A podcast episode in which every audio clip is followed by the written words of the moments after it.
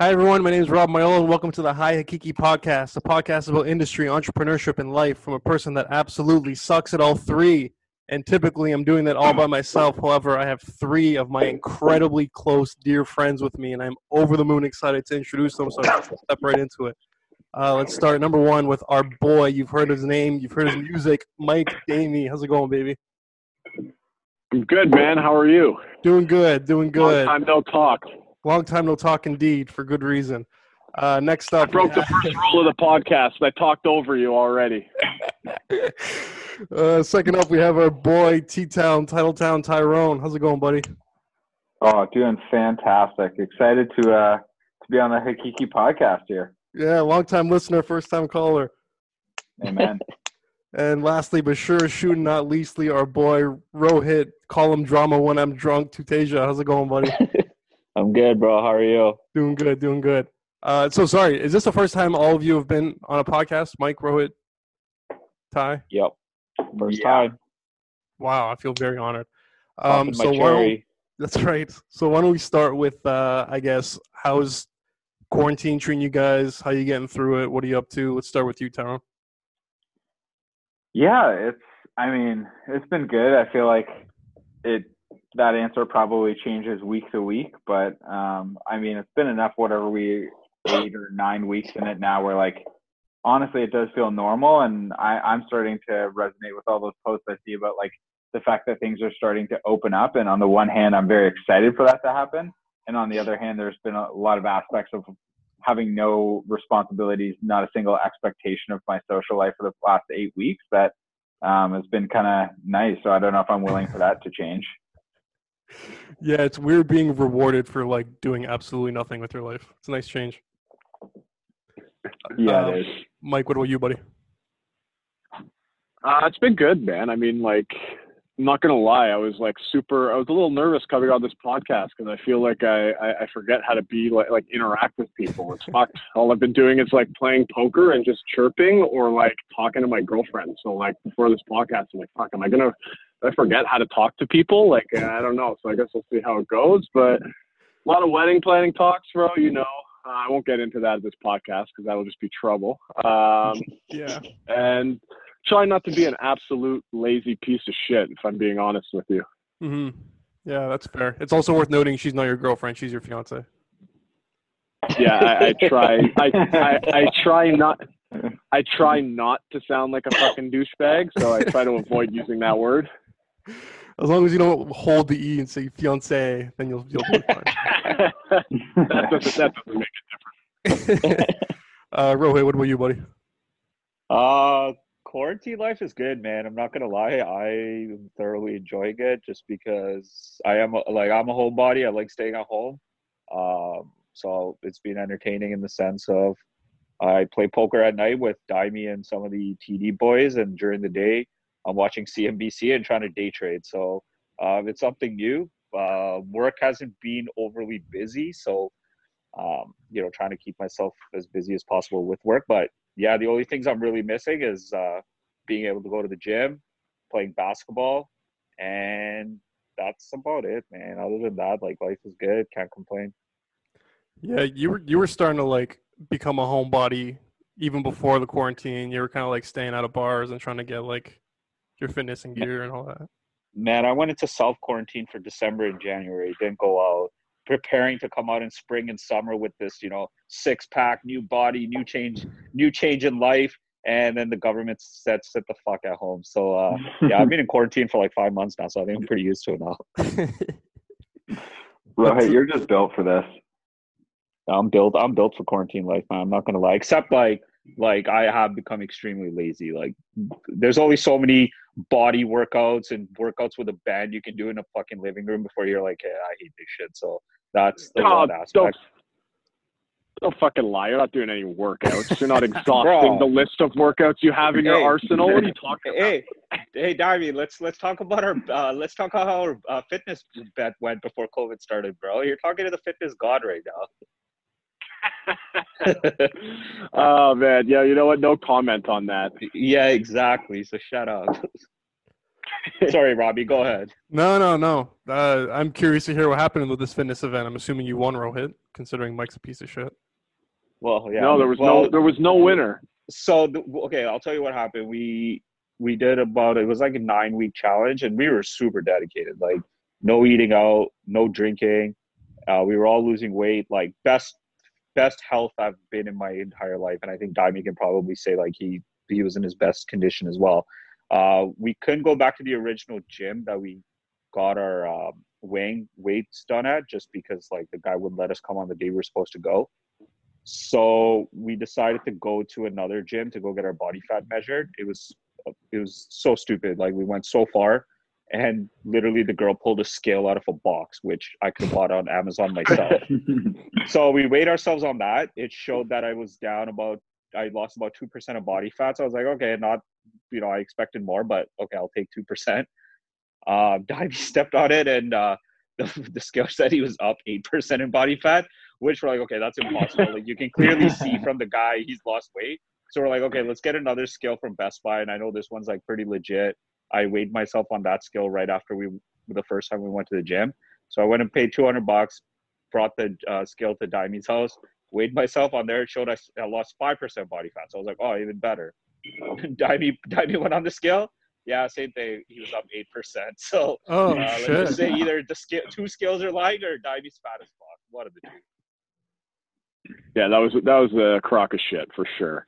It was good though, man. I got honestly like Rose right though. Like that that like seven eight week challenge. Like I don't think I'm trying to think back in like the last like five years of my life, and I don't think I've ever been so dedicated to something than that like eight week period of of like getting in shape. Like it was crazy, and it was just like uh it just shows like how like just adding a little bit of competition just like helps in like so many aspects for for me anyway like for being a competitive person. It was What good. our it was good. And then right? yeah 500 or 250 i can't i can't remember but like you know what? At the end of the day we were all winners. We were all winners. Yeah. Some of us were actual winners. But- you're but right. the, the the sad thing though is like it's just what like two weeks? Like not even two weeks? Like maybe like a week and a half after the competition it was like all right everyone stay at home and and gyms were closing up and everything and it was like i'm not back to square one yet but it shows you like yet wow uh it shows you like how quickly how quickly the wheels can fall off man Yeah, for Mm. sure. I've I've noticed like one thing I learned in quarantine for sure is there's something to be said for setting a goal, using fitness as an example, setting a goal no matter how arbitrary it is, and just like keep going until you fucking do it. Like I had a goal for being able to do 100 push-ups, 10 sets of 10, and like as arbitrary as that number is, like you just keep going, keep going, keep I have a whiteboard where you just check it off. And it's Mhm. weird how just like a, a random number will, will motivate you to keep getting in the in the not in the gym, but like on your yoga mat at least, and, and plugging away at it. Competition is definitely a, a big thing when it comes to fitness. That's why people like gyms. There's co- constant competition around you. yeah. I think the I It was think like the big thing it- about. Sorry, go ahead, Mike.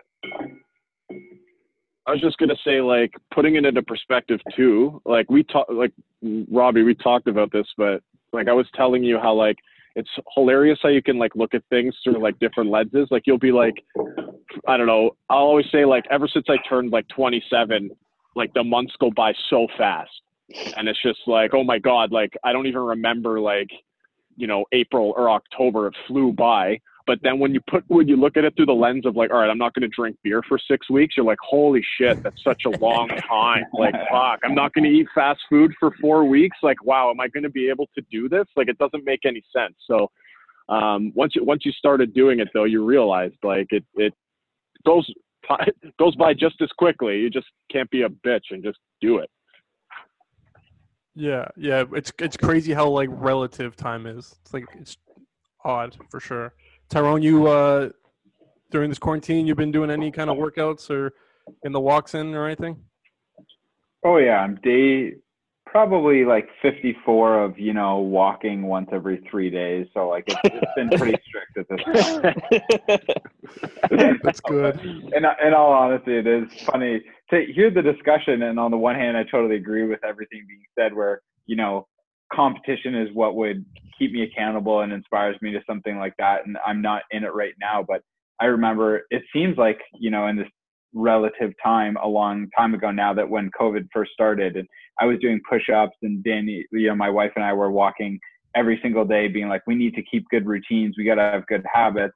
And then slowly this becomes normal and you fade out of those. And suddenly over the last four weeks, I'm looking at it saying, well, I'm biking more every weekend, which has been good. And so that's something I've been taking up in the good weather and is great. But during the week, like there's a pretty big lack of exercise. And I don't know if I even feel bad about it because I'm not interacting with enough guys like you that can say, you know, bust my balls for not doing the exercise. Where if you're not talking to anybody about it and you're not being held accountable, well, then you're just not doing anything and it doesn't matter. Yeah. And especially because, uh, for those of you who don't know, Tyrone, your wife's what, eight months pregnant, seven and a half months pregnant. So, like, if you're walking for 10 minutes, I don't know for sure, but I'm sure if you're walking for 10, 15 minutes, she's like, all right, my ankles are about to fall off. I think we're done here. Yeah, she's not driving the train at this point. That's for sure. so, so left to your own devices, Tyrone, to drive the train. I don't know how far that train's going. Well, and it's funny because even as I say it, where, and I think it just shows at least maybe fitness for myself, you know, I'm saying I need others to keep me accountable. And there's plenty of people or maybe areas of my own life where I can be self motivated about it, but I don't think fitness is one of those where, yeah. you know, I have no one to blame but myself. Where if I'm not working out right now, it's because I am choosing not to, but I don't have enough of that motivation currently to just even do a hundred push-ups a day or whatever it may be, which um, would be great goals, but it's it's just not something that's been a priority for sure. Yeah, yeah. How's the how's the diet been? You still eat like a 13 year old? No, that's the one benefit of COVID, and for the listeners, to Rob's point, as as Robbie and Mike might know, you know, I am happily having Pizzaiolo or Popeyes or Chick Fil A when it opens down the street from where I work every day at work, but um, it's pretty amazing what happens when you are eating three meals a day that are fully home cooked, and so I feel like I have a, a healthy diet going, which is nice. And so now exercise could just layer on top of that. It, it's it's just a, a missing second step. My favorite my favorite thing about Mike and Rohit, tell me if you agree. My favorite thing about Tyrone is that he's able to make. I've always noticed he's able to make things kind of look easy. He makes you know being a husband look easy. He looks you know being a future dad makes it look easy. An employee. Every, Tyrone makes everything look fucking effortless, and he has this like almost he has the brain of like a 45 year old man, but he has the diet of a fucking 17 year old university first year Queen student, and it's fucking hilarious. The, the, the, difference where I'll be in a meeting with Tyrone, he has like a you know, suit, hair, everything, saying all the right words. Then he, we go outside, he's like, all right, what kind of pizza are we getting? yeah. his, his, diet is pretty, uh, working with Tyrone, I definitely saw the uh, other side of the diet where McDonald's on a Tuesday, yeah, no problem, man, I'm down. It's like, Whereas I have like this whole guilt. It's like, fuck, it's only a Tuesday. I shouldn't be eating McDonald's today. Tyrone, no, it doesn't have that issue. But man, speaking of diet, I think that's like, like Sundays are good. I've definitely been eating like cooking more at home, but I, like I was pretty good with cooking food on Sundays for a couple days and then trying to eat out, you know, on the weekends or whatever. But uh, staying at home all the time, fuck, man, Uber Eats is like dangerous. I've I, I keep telling myself, oh, I'm helping support the local economy. These restaurants, uh, they need my mm-hmm. business, and the next thing I know, I'm ordering from Pizza Hut, who do, who definitely doesn't need my support. So and and tonight I actually, so I'll tell you, this is how much of a fat ass I've become. So I was like, oh man, I want pizza tonight. So I ordered Pizza Nova. I called their uh, I called their delivery line or uh, order line, and I was like, yeah, you guys have a walk-in special, right? She's like, yeah. I was like, can I get the walk-in special? Uh, half pizza with uh, these two toppings and the other half with these two toppings. And uh, I was like, throw some extra cheese on there. She's like, yeah, no problem. She's like, oh, by the way, like we do have another special for like thirteen dollars with three toppings and ten wings, and that's uh twenty. Sorry, it's twenty three dollars. I was like, oh, interesting. And while she was telling me that, I was on their website because I was looking for the phone number, and I saw another special which is twenty eight dollars, a large pizza with five wings, five potato wedges, and five boneless wings. I was like, yeah, you know what? Actually, let me upgrade to that special. So I went from their walk-in special, which is eight ninety nine, to up being upsold to a special that's twenty three ninety nine, and deciding on a special that's twenty eight ninety nine. So, yeah, man, diets uh, that's not been looking good these days. But what are you gonna do? Supporting Pizza Nova? It's tough times. Hopefully, it's a local franchisee at least.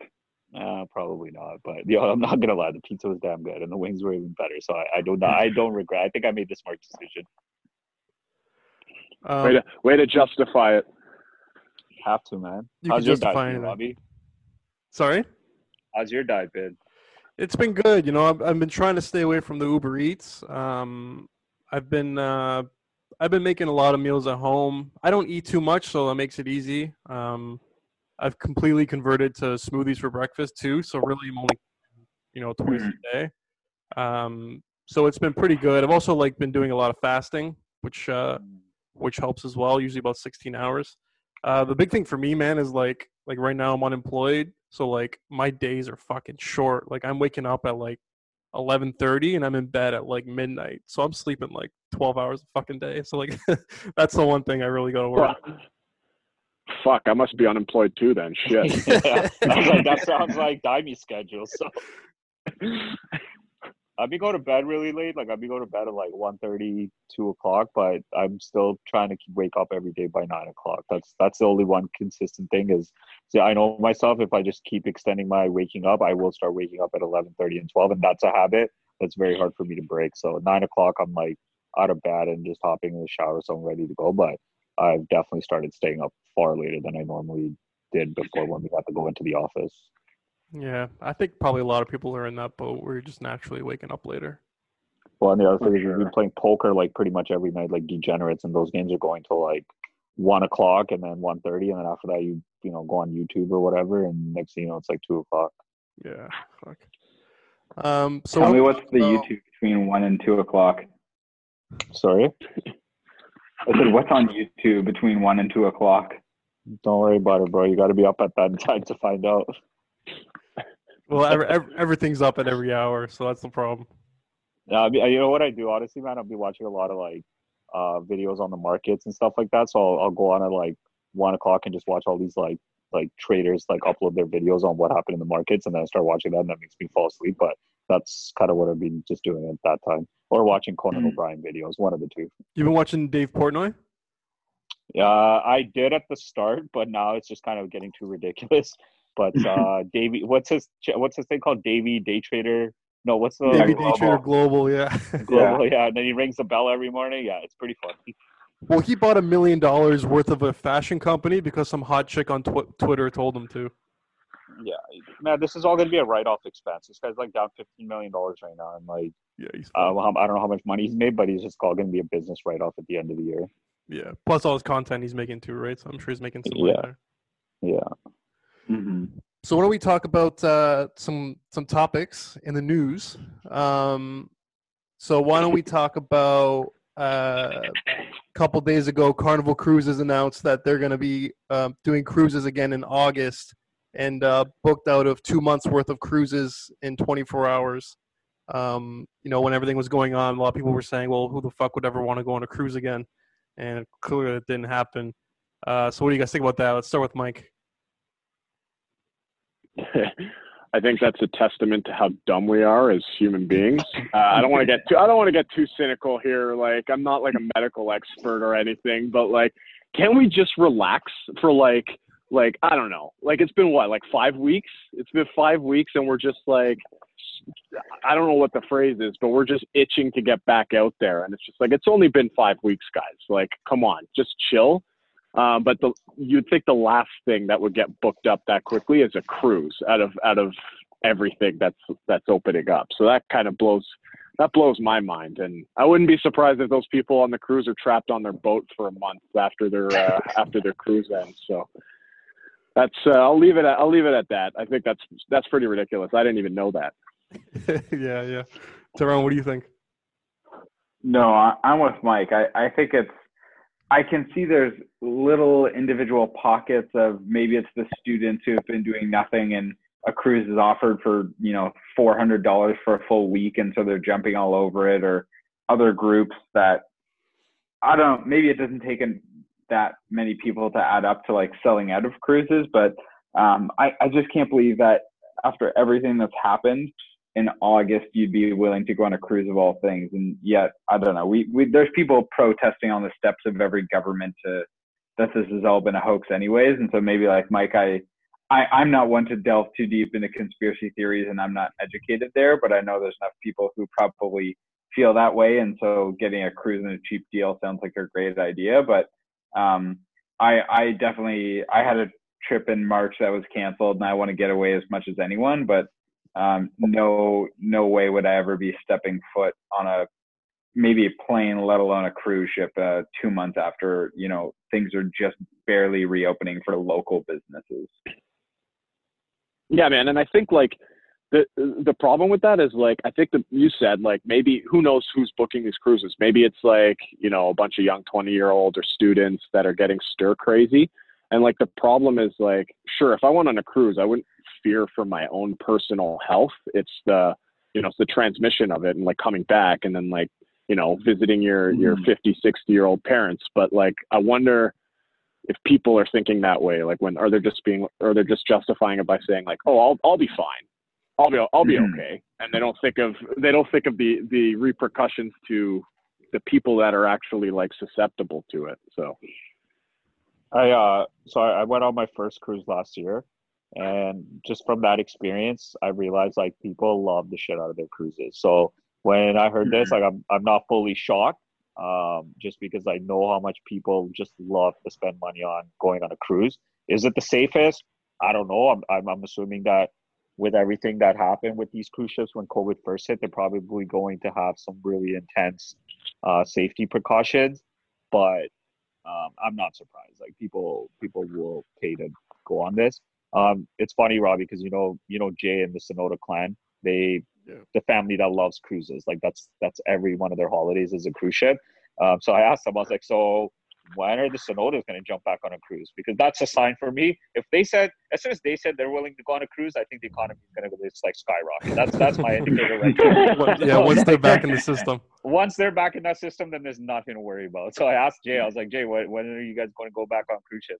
And he's like, not for a long, long time. Like, Whoa. so, and they're like, like I know how much they love cruises, but um, yeah, even you know, like they're not going to go on it anytime soon. So, uh, yeah, I'm curious to know who's booking these trips. Uh, it, you know, I'm assuming just people that don't really care too much about COVID and, and think it's safe to go on these cruise ships, but should be interesting. I just I can't imagine how it'll be fun with all of the safety precautions that they're gonna have to put in place. You know what I mean? Like it's not gonna be the same experience as before.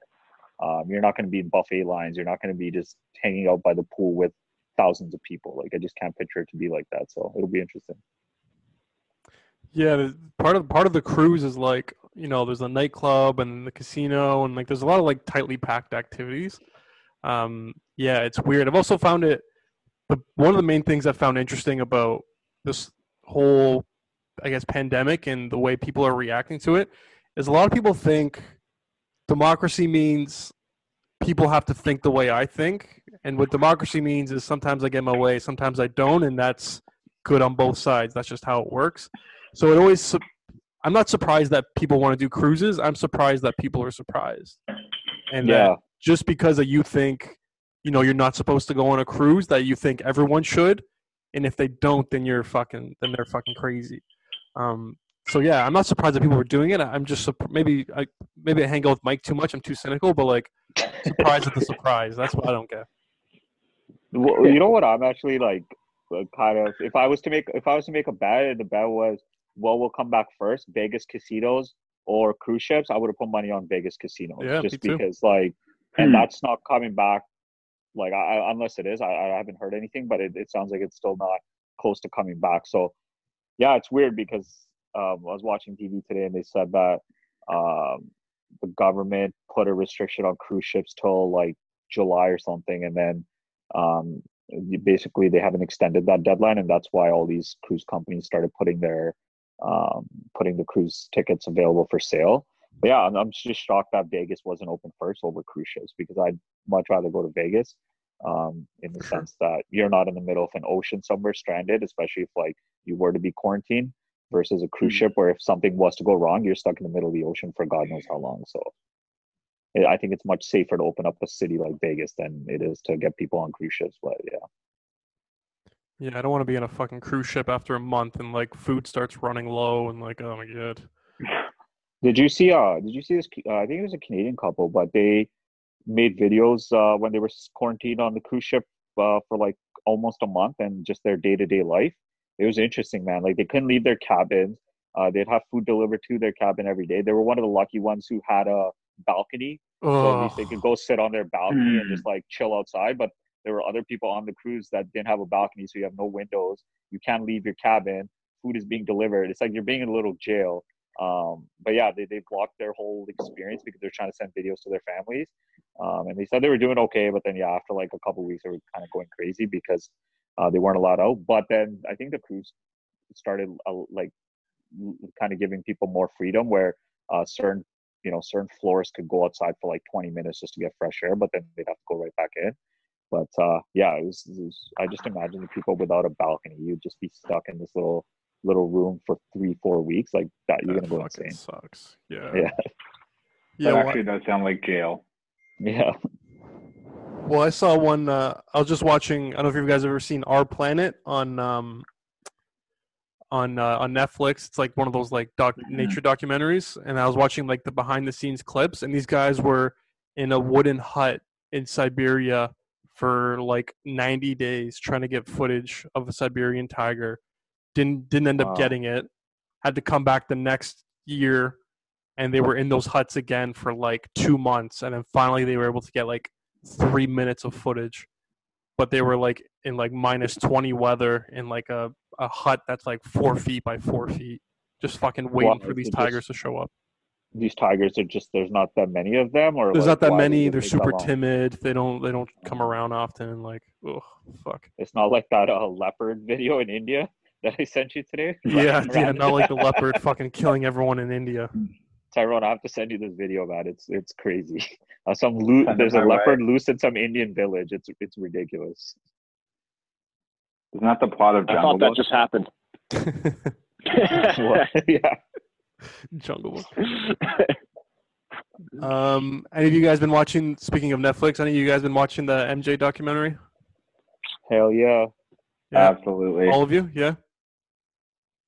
You know how earlier you were asking like how's COVID life? That's the third thing I miss is sports, man. So this is like this is I think every sports fanatic's like only exposure to sports right now. And I man, I always loved MJ and fuck do I love him. Ever, like this dude is awesome. Like just watching this documentary, he, he is the definition of like an alpha male. Like does not give a shit, ultimate competitor. It's uh and I was telling Daimi, it's it's so entertaining to watch like '90s basketball again because I feel like it's such a different game than what like goes on now, where you touch James Harden and it's a foul and he's you know flopping 10, 10 feet. So different to see the Jordan there for sure.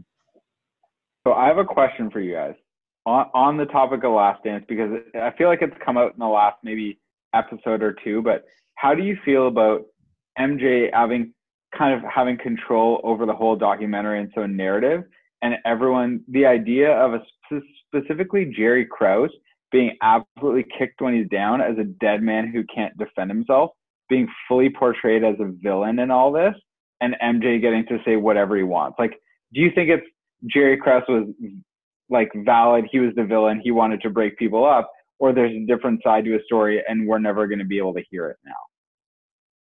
Yeah, I think I think like so I actually like uh, going into it, I thought that he was going to be vilified way worse than he is. Like it is kind of Hmm. bad, but like I don't think it's as bad as I was expecting. Um just I was listening to a few podcasts people that had like early access to it and they were going on about like how he looks like this huge bad guy. Um he does in a sense, but like it wasn't it, it's not nearly as bad. Uh I mean, at the end of the day, he's dead. So like you can't really if you want to if you want to make the documentary like you can't really do anything about that part of it. Um, but I definitely think that there's like an entire story that narrative that we're not hearing for sure. Hmm. Um, there's there's definitely something else. Um, I mean, it's a basketball team. Like there's so many unwritten rules. Like you know, it's a fraternity that like things don't get out, and I'm sure that we're probably hearing like if we're lucky, 50% of it, 50% of the Hmm. story, if not, if not less. That's fair.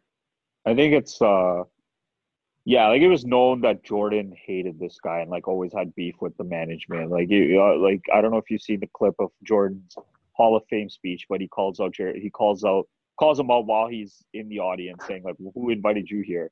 Um, so it was known that like he didn't like him, and then plus with Scottie Pippen, like back in the '90s, not getting this contract, he made it pretty public that um, he was not happy with the management. And uh, I don't know if you've read Phil Jackson's uh, 13 Rings, but I read that book before I watched this documentary, and it's it's really good because he talks a lot about this stuff. Uh, but now it's like now it's really good to see it in picture. But yeah, like he has a whole chapter dedicated to like why he retired from the Bulls, um, his mm-hmm. whole issue with uh, Krause and like just their egos, um, you know, butting heads. And as far as Jordan controlling the narrative, yeah, like the dude's the dude's a billionaire. Like you knew he was gonna have complete rights over like what was gonna be. He, you know, he put this. He agreed to put this out the day when LeBron came back from the three-one series against Golden State. Um, that's that's the day he's like, okay, let's put out this documentary. The dude has an ego to a point where he always wants to be known as he's the best in basketball. So I think this is a reminder to the young generation that never really watched him play. Like, yeah, you guys missed out and you think LeBron's better than me, but uh, no, he's not. So I think Jordan definitely wanted to control the narrative with this documentary, and he's he's doing a pretty good job. I think everybody's watching it and be like, "Damn, Jordan's a shit." Well, one thing you got to remember with MJ is he's not just an athlete. There's like a billion dollar brand behind him. So I think he, mm-hmm. I think not only he, but also maybe the guys at Nike and the the people behind him were saying, "Listen, if you're gonna release a documentary, you've got a lot of fucking skeletons in your closet. You better be careful what gets out there." Because the last thing we need is like some you know the Michael Moore of sports coming out making a documentary about you and and revealing mm. God knows fucking what. and all of a sudden nobody wants to buy your sneakers anymore. So I think he needed to be very careful about the message that I got out there too. Isn't it isn't it also interesting like the reason why I like the documentary is it's pretty real. Like it's not it hasn't been like um, mm-hmm. I don't know, I can't think of the word, but it like ESPN and Jordan didn't make it oh, just like it's all about Jordan. Like they talked about his flaws, they talked about his gambling addiction, no. uh, they talked about the rumor as to why he retired in '93. Was it really a suspension or not? Uh, so I did like the fact that they didn't shy away from all these controversies that Jordan did go through his career. Uh, they talked about it in there, so it's it's yeah, it's pretty cool that I think that they did did it that way. And plus, Jordan dropping the f bomb every two minutes, which is always good to see. That is I think true. my uh, favorite part, my favorite part of the documentary, or parts of the docu- documentary, is when they record MJ watching like Isiah Thomas or other people yeah. oh, talking yeah. about him, and then he's just he's just watching the video of them, and he's either he's either shaking his head or he's just like laughing them off, like like the the last episode with the with the glove and like he's yeah. talking about how he could lock down Jordan and Jordan's just laughing his ass off into the into the iPad as he's watching it. It's so funny. And he has a and killer you know, line. He's like, sorry, go ahead, Tyrone. I, I was just gonna say, you know, right after he watched that, if he stepped onto a court, like he in his mind knows he would be about to drop 45 in a game today. Yeah, for sure. Yeah, he's sitting there and he watches I think, like, bucks. the the the funny thing, like so one thing I think that's always going to work in like MJ's favor is like I feel like now with you know cameras literally following you everywhere and like the the psychoanalyzing of like everything athletes do like that didn't exist like back with MJ right? So everything almost seems like mythical um, because everything wasn't so well documented like every second of his life wasn't so well documented. And then the other part of it is like it comes across as like su- you know his will to win or like his drive and passion comes across as like super genuine because he's not like he's not doing it for the gram like he's yeah. he like now if you're if you're an athlete and you're posting videos of yourself working out you could be like the hardest working basketball player but there's just something that i think dilutes how genuine it is or your passion is when you're posting things for everyone to see and now it's you could argue like MJ's doing that with the documentary now, but I'm happy he is. But back then, when he was you know, criticizing his teammates and being hard on himself, it was you know he was doing that just for himself because there was really yeah. nobody else watching, which I think is really cool. Imagine social media around uh, while Dennis Rodman is out partying in Vegas during their uh, during their playoff series. And speaking of Dennis Rodman, that was probably one of my favorite episodes. But man, Carmen Electra holy shit, this oh this woman looks hotter now than she did in the nineties, and she was a smoke show in the nineties. When she came on, I was like, holy shit! I was like, wow, like I, I was just like I, I think I have to watch that like five times. Carmen Electra, like I definitely had a crush on her in the '90s, and yeah, she resurfaced. I was like, all right, man. I was like, Dennis Rodman is the man. He's the real MVP. dude, was, dude was taking breaks during the middle of the season to bang Carmen Electra everywhere and anywhere. Like, come on, that's insane. And yet he was an occupational hazard for her. Yeah. what do you guys think? So there's been a lot of, I guess, a lot of talk about, uh, you know, the classic Jordan LeBron debate. One of the things I found interesting is, you know, if you talk just on the court, you could probably make an argument that maybe Jordan was better than LeBron. But when you take all aspects of their life, I, I think it's tough to say that, you know, in terms of an overall person, I would say that LeBron overall is a better person than Jordan, considering what LeBron's done for the community and building schools and all these things. And Jordan off the court, all he's really known for is you know uh, gambling, and there's a lot of conspiracy theories about him and stuff like that. So, what do you guys think about any any sort of celebrity, whether it be sports or or music, where you know taking their full picture into consideration, especially with this MJ documentary? So for me, I think you have to. Go ahead, Tyra. No, so and if you have to, I think for me, one of the ones that always comes up for this, and and maybe in the sphere of arts, is when you consider art plus the person, man or woman, and can you separate them? Like one of the ones that always comes to the forefront for me is Kanye West, who I think is one of the people who most would acknowledge is has been a genius in terms of his art over the last 20 years and what he's done outside of that is controversial and has its ups and downs and especially in the last few years has only probably gotten more volatile and so i i don't have the right answer and for me i definitely still really enjoy most of what he's produced but i i do think it can become as people commit you know whoever they are or maybe I don't want to use a Kobe example because he RIP is now dead too, but it's just like what people do outside of their, you know, profession and how they excel at that and who they are outside of that just be, can become hard to reconcile. But for all of us too, like when Mike was talking about how even this documentary, we maybe know 50% of what's happening to this.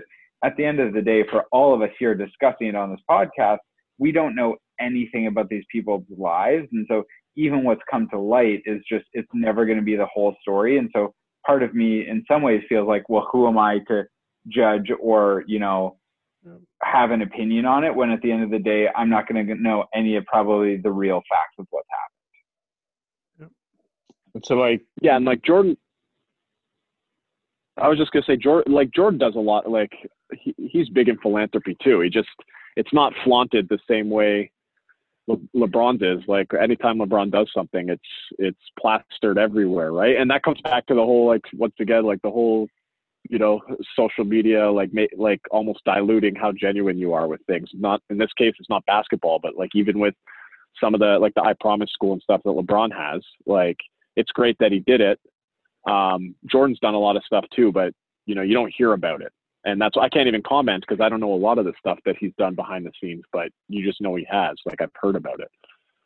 Yeah, it's it's like as far as better basketball player, like Jordan's goat in my opinion, but better human being, like LeBron came in as an 18 year old in social media era where everything is anything you do in your personal life as an athlete can be out on the internet in a second and destroy your life and your career. This guy's never had a blemish regarding that except for his um, decision video, which at the end of the day was still basketball related and nothing personal.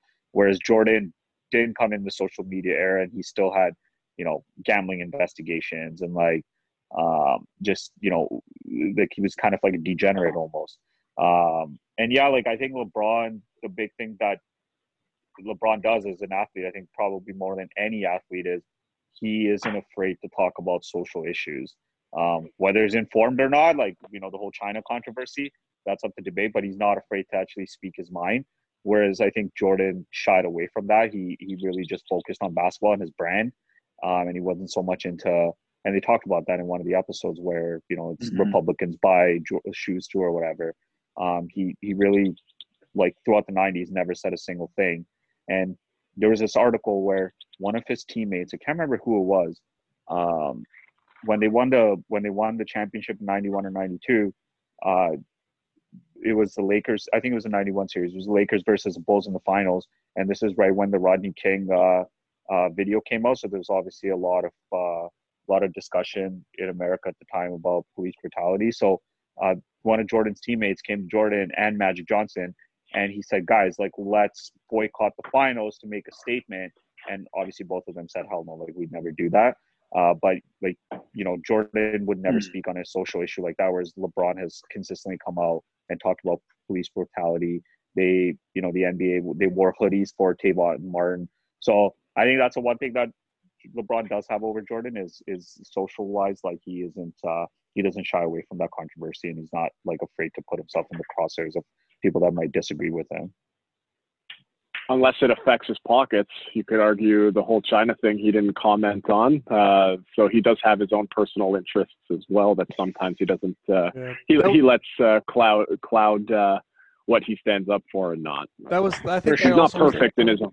That was pressure from he's the not. league too. I think like Steve Kerr, Gregg Popovich, they were saying a lot of dumb shit about China too. So that could have been yeah. like a league thing. He's the face of the whole of the whole sport. So I guess it was kind of gun to his head. But yeah, you're right. I, I think he just he literally spoke about something he has very little knowledge about, and I like most people don't know about China relations with the U.S. It's a very like delicate topic for people to talk mm-hmm. about because, they, like you know, they're, they're they're the biggest business partner for America, but at the same time they disagree on so many things. So, yeah, I think LeBron probably shouldn't have should have just said no comment. But um, domestic issues that impact like like black people and like people in like uh, inner communities. Like he's he always talks about that. He just talked. He just tweeted like a few days ago when that murder happened in uh, I think it was in Georgia where the two guys killed that black guy jogging. Like mm-hmm. LeBron tweeted, you know, we're hunted down like animals. And it's funny because I was reading his tweets and people like take his words literally. Like people are like, what are you talking about? You live in a mansion. Who's hunting you down? And I'm like, no, he's not talking about him personally. like he's talking about like the race. Like, yeah. but yeah, like Jordan would never mm-hmm. tweet anything like that. And most athletes would. Like Tiger Woods would never say something like that. Um, hockey players definitely not because they no. have a personality of a chalkboard. But um, Tyrone agrees. But uh, yeah, so I think like LeBron probably just talked about China not really knowing much about that uh, that whole controversy. Yeah, and I think what what do you think about the Last Dance, Robbie? Like, have you watched all the episodes? I know I haven't watched a single thing. I'm not a big uh, basketball guy. I'm also not a big Jordan guy for the reasons we talked about. I just couldn't rally around him. But one thing, speaking of Ty- Tyrone talking about Kanye West, like I don't know, I, I feel like over time the the bad things kind of get filtered out. Like I've been watching uh, Hip Hop Evolution uh, uh, Rohit, mm. you were telling me about it. Like people forget Tupac was in jail for rape, and he got out because he signed a deal with Suge Knight. Suge Knight did God knows what, got him out, and then the next day he's in the studio with Dr. Dre making music. But like that, feel like that doesn't really come out because he's that was a long time ago. But like now, when like Triple X Tentacion died or like Juice WRLD died, there was a huge amount of people saying, "Yeah, well, he beat women, so fuck that guy," or "Yeah, he had a drug problem, so fuck that guy." Meanwhile, Tupac is crowned as like one of the top three of all time, and nobody mentions this huge thing that you know he was in jail for fucking hmm. rape. Um, Wait, can I can I comment on that because you're tarnishing Tupac there, bro? Yeah, go uh, go go. so he he was in jail, but I I don't know if he was found not guilty, but Suge Knight bailed him out. So at the end of the day, like he wasn't criminally like found guilty when he came out and started making music with Dr. Dre. His bail was set a million dollars and nobody bailed him out. So that's when Suge Knight and Snoop Dogg and these guys were like, you know, we should put up the money and bail him out and have him join Death Row. Suge Knight completely used him as a pawn uh, for his East Coast West Coast beef, knowing that he had an issue with Biggie and him bailing out Tupac would ignite something in him because he knew how angry he was. But as far as the whole rape thing, that's like, uh, like I once again I don't know what happened with that trial. I don't know if, it, if they've been ever finished because he was murdered like shortly after, but yeah, he wasn't found guilty yet. So um, I think maybe that's why he isn't talked about because he was very public about it too. When he came out, he did a lot of interviews and they asked him about the whole rape charge. I'm I'm pretty sure he's found not guilty. Like I'm almost certain of it, but um, he did say that like and there's there's that Tupac movie too where they they actually show that scene.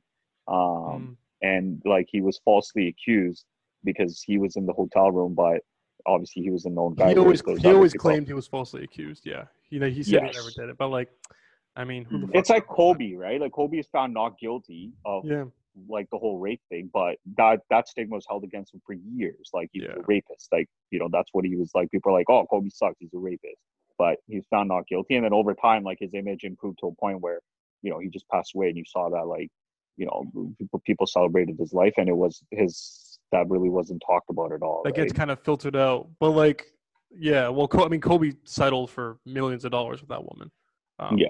but that's whatever. I'm not gonna knock on the guy. Um, Come on, man, ta- knock on that guy. Yeah, no, yeah. You want you want views on the Kiki podcast? Create some controversy. That's at yeah, that's, that's bad taste. Talking shit. I, yeah, no, I, I loved Kobe. I that was a that was a bummer. But um, You So should watch we- the Jordan documentary though. Just give it, just watch it, even if you're not a fan. I think you'll enjoy it. yeah, maybe maybe yeah, maybe I will. It's interesting, man. It's like there's a lot of different like storylines and dynamics, and like plus, yeah, I think it's pretty entertaining. Okay, yeah, maybe we'll check that out. Um, so I have a hypothetical scenario, and we'll we'll each kind of give our our answer as as to what we would do in the situation. So imagine it took you, let's say, seven to ten years. Pick your number, and you work like a dog, and you save a hundred thousand dollars in your bank account. And then a situation occurs where Jeff Bezos comes out, and he says, "If you donate a hundred thousand dollars to my charity, you'll be my right hand man for a year. You'll work on all the projects with me. You'll stay in my fucking in my penthouse in Manhattan with me. You will be my shadow for an entire year. All you have to do is donate a hundred thousand dollars, and you don't get paid a penny after that. Would you take that deal? Who do you want? You, who, who, okay, I'll go first. Whoever has one, yeah, go for it. Um, I say no, uh, because I've heard of nightmare stories about Jeff Bezos and how he works. So I'm pretty sure I'd hate him after like an hour, um, because he'd make me get up and like do bullshit work that I'd be like, fuck this. Uh, I don't know. I just I wouldn't have any interest in doing that just because. Yeah, like I, it'd be a great experience to learn from like a modern day genius and like probably one of the best businessmen we've seen, but I don't know. It's, it's like doesn't interest me to do that at all. I can watch enough YouTube videos of him talking for free, then have to donate my hard-earned hundred thousand dollars to a charity of his choice and uh and learn from him. And how sorry, how long do you get to spend with him? Year. A year. Yeah, I don't know. It just doesn't interest me. Hmm. I think I could be the next Jeff Jeff Bezos without him. Maybe maybe he'll have to donate to my charity and learn from me one day. The fuck That'll you be my goal. Um, I'll go. Uh, I think it's like a okay. So you guys know me. I'm like the most frugal person in, in the world. Like, but I think it's like for me, it's a no-brainer. Like, you know, a hundred thousand dollars is obviously a shit ton of money. Um, but I mean, to spend a year with that, and, like you said, Ro, like I don't know anything about Jeff Bezos. I don't know if, how much of an asshole he is to work with, but like I know I would come out of that year with like learn i would have i would learn a lot from that. And not only just learn but like i would definitely get principles instilled in me that you you you, you can't get like you know by by doing it on your own. Like we said like if you're in quarantine by yourself for like you know five weeks it's hard enough to get up and do like crunches on the fucking floor. Um so if i if i could just spend a year with that guy and at the end of the day like maybe i come out of that and i don't you know, open up my own successful business or whatever. But like, I have a year of experience alongside Jeff Bezos that I can fall back on, that I can I can use to my advantage when I'm going out to like, you know, apply for jobs elsewhere and stuff too. Like, if someone hears that I've been working as Jeff Bezos' right hand man for a full year, I feel like that's all, almost all you need to say um, in order to like recoup that in in the uh, in the in the business world i guess. You don't have to come out of that you know being the most successful entrepreneur or anything. I just think that's experience that a lot of people would pay a hundred grand for. Hmm. Tyrone, what do you think? I mean it's a fan, it's a fantasy world too like there's a like i was going to ask for more details and stuff but then i realized just answer the fucking question yeah. No, and, I was, and, I was gonna I was gonna be like, all right, so like I got a hundred thousand, but like how much do I got left? Like what like am I completely broke when I come out of this? Like Do I have to take You know money what, out I wanted- I wanted a lot- yeah, like I, I wanted a lot more clarification, but then I was like, all right, just run with it. Yeah, take Yeah. that, take that hundred, take that hundred thousand, um, Divey, put it in your TFSA and buy Amazon stock for the whatever year that you get to spend with them, and take that profit and be like, thanks, Jeff Bezos, I learned enough. Now I'm richer. But if if if anything, I would probably short the Amazon stock as I go work for with the year.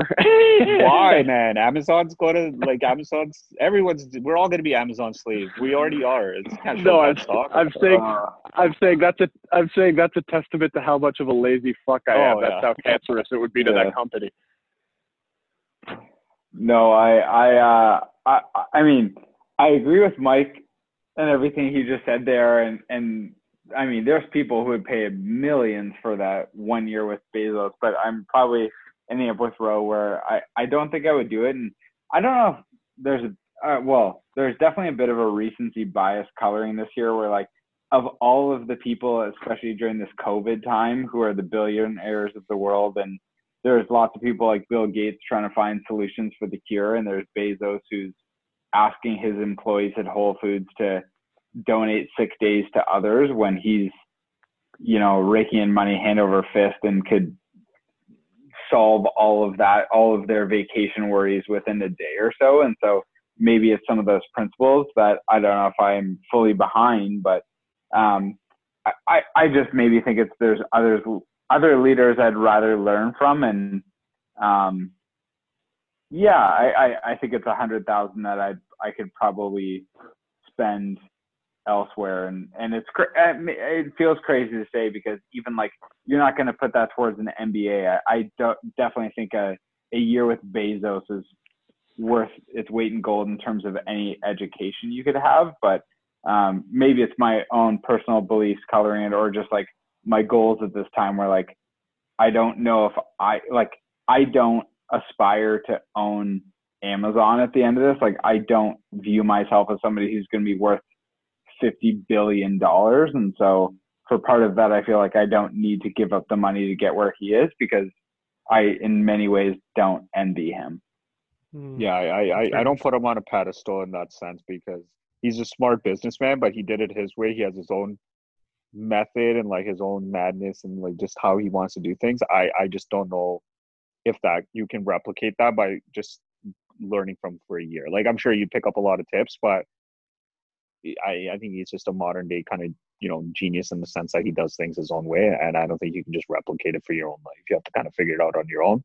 And I think all the billionaires you look at it now, it's like they thought of something creative on their own, and the reason why they are billionaires is because they didn't copy the next guy, right? There, like nobody came out and said, "Oh, like I can do what Bill Gates does," and just created their own Windows 95. They they got to create something else, and that's why they are billionaires. So yeah, I don't know, it just doesn't interest me. Not him personally. I think like Tyrone said, there's other leaders that I'd probably be more interested in like following for a year. and to build on that row and, and things you sent me robbie but it's it's in no way to discredit anything he's done or any of the other billionaires because i think so much and i feel like this is something you've showed me robbie is like so much of their success is built on those first few years and what they're putting in in terms of like blood sweat and tears and so jeff bezos today knows a ton about business and is making all these strategic decisions and, and really is brilliant. But I think I would have learned more from him 15 years ago than I would learn from him today because I think today he sits at the top of a almost trillion dollar or trillion dollar at this point organization and people bring him as we all know completely polished decks that have been through 18 review cycles and and all the financials are there and everything is presented to him on a silver platter and he says yes no yes no yes no and i'm sure it's a lot more than that but i don't think it speaks to how he got to where he is and so i wouldn't i, I would rather the bezos from 15 years ago than i would the bezos today That's a good point. Cool what about you, Robbie? I'd do it 100% for Yeah. sure. Um, Mhm. more so even just like the contacts, the people you would meet. Um, like you could get out of that and start your own consulting company and start charging fucking five grand an hour and like, you know, there's not a lot of people that would be able to replicate your experience. Uh, the lifestyle too. Like imagine like, you know, it's in theory, like he invites you over to like his place in the Hamptons and you're hanging out with like God knows who. And I think it'd be I would do it more just for like the life experience and the stories. And I think the contacts you would walk away with um, would be their, worth their fucking weight in gold for sure. You could take, you know, a, a half-ass idea and have you know 30 billionaire investors that you've once met before um, and had conversations with. Um, yeah, I would I would do it more for that. I'm sure you'd learn a ton from him too. Um, the only weird, the only tough thing would be like, man, it would be difficult to see that lifestyle and come back to fucking like regular life, like Yeah. to, like hanging Right. out in his like true. sixty million dollar penthouse in Manhattan, and then fucking coming back to this place in Scarborough, like holy a shit, that'd be with tough. Yeah, exactly. Hey, I, I have a follow up, Casco follow up uh, question related to billionaires. Sure. Uh, rank your billionaires from this list. One being the best, four being the least favorite of yours. So Warren Buffett, Bill Gates, Jeff Bezos, Mark Cuban, and uh, Zuckerberg. So rank rank your top from one to five.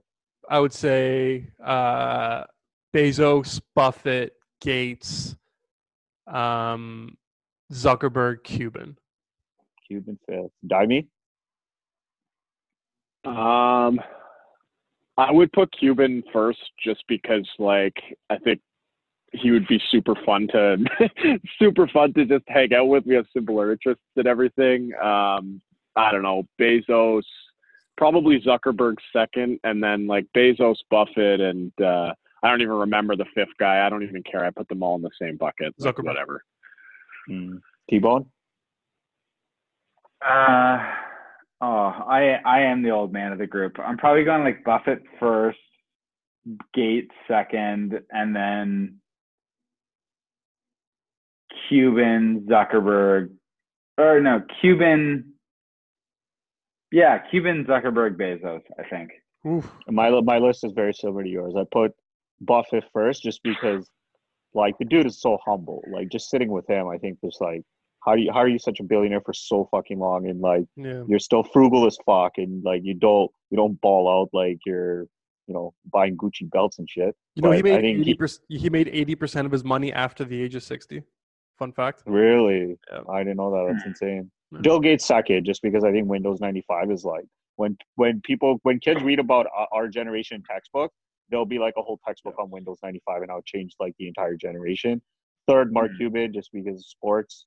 Uh, fourth, Bezos. Fifth, Zuckerberg, and I don't think those two would exist if it wasn't for Bill Gates. I think if Yeah, for sure. like he hadn't created Windows 95, there would be no Amazon, there would be no Facebook. So sure. that's my billionaires list. Nice. Uh, so Tyrone, I know you need to to giddy up soon. Uh, so one thing I want to say is th- you're in the final. So your your wife Danny's in the final stretch of uh, of pregnancy. So any I can speak on behalf of the other two idiots in the group chat. I think anyone who knows you that just over the moon excited for both of you, and I can't think of a better couple that will be better parents. That's for sure. Um, what I would like to to ask a question to Rohit and to Mike, I thought would be fun. Seeing as Tyrone's going to be a dad in the very near future, what is something that you wish your parents did, said, Hmm. bestowed upon you, whatever it is you might think? Uh, what is something that you wish your parents did? Did better, like something that Did wish better or did it all or anything? Oh, okay. anything that comes to mind. Um, so two things. Something that they did was, um, I think my dad taught my sister and I to think very independently. Um, you know, just Mm. like follow your own mindset and and don't follow the crowd. I think that just like helps me think think differently. I think sometimes. And two, I, something I wish they did do is uh, give us more freedom. I think they were a little bit too strict uh, which caused us like not to be able to share information with them, thinking, oh, they're not going to understand, just get us in trouble. So, uh, and they're immigrant parents. I think that's like a common trait with immigrant parents. So, yeah, I think those are my my two things. Um, yeah, I would say that, and I've said this for a while actually. So for as long as I can remember, like when I was a kid, like even I remember, like I remember this vividly, being like five years old, and we were still living in Brampton at the time, and it was just me and my dad, and we were just I don't I don't know what we were doing, but uh, I just always remember from like that age always having the word university like engraved into my brain like university university university Hmm. university and you know you grow up and i don't want to say it's brainwashed because you have to keep in mind immigrant parents. So in their minds like that's that's the way to like a successful you know lifestyle is go to university get a good education graduate get a good job and all that stuff. And so i always like to think about how my life could be different if i went into it from a young age not having that sort of drilled into my head and thinking a little bit more freely and thinking that it was a little bit more okay to you know pursue passions or things that you know seem a little bit l- more rocky in the future um, than what the typical path is, which is what I just said. So uh, it's not at no not at the fault of uh, my parents or anything. That's what they believed was right, and now I have different I have different beliefs after going through it. And, and I always say that like if and when I do have children, like that's one thing that I'm going to make sure that I, I don't do and make sure that they're just a little bit more liberated from that. I'm not going to tell them to go like fuck off and do whatever they want and be an idiot, but like, yeah, let them, let them, let them come up with their own thoughts, their own beliefs, um, whether it's around, you know, career wise or, or any sort of life choices. Hmm. It's a good one. Yeah, yeah. Sorry, sorry. You know, it's so funny. It's uh, I'm so immature. As soon as Dimey said he grew up in Brampton, my immediate thought was to like start making gunshot sounds. When I was like, I'm not gonna interrupt. But that's the first thing I was like. Hey, I was born in Brampton. Wow, you got two. I'm not even from. I have no connection to Brampton. No, two two white guys from Brampton. You got this guy. You always was- think it's uh, me and Sunshine are from Oakville, but I was born in Brampton. Move from Brampton to Oakville, eh? That's uh, that's that just tells you the middle class. Like that's the definition of the middle class rising. I, I lived there for a month, so I guess that's fair.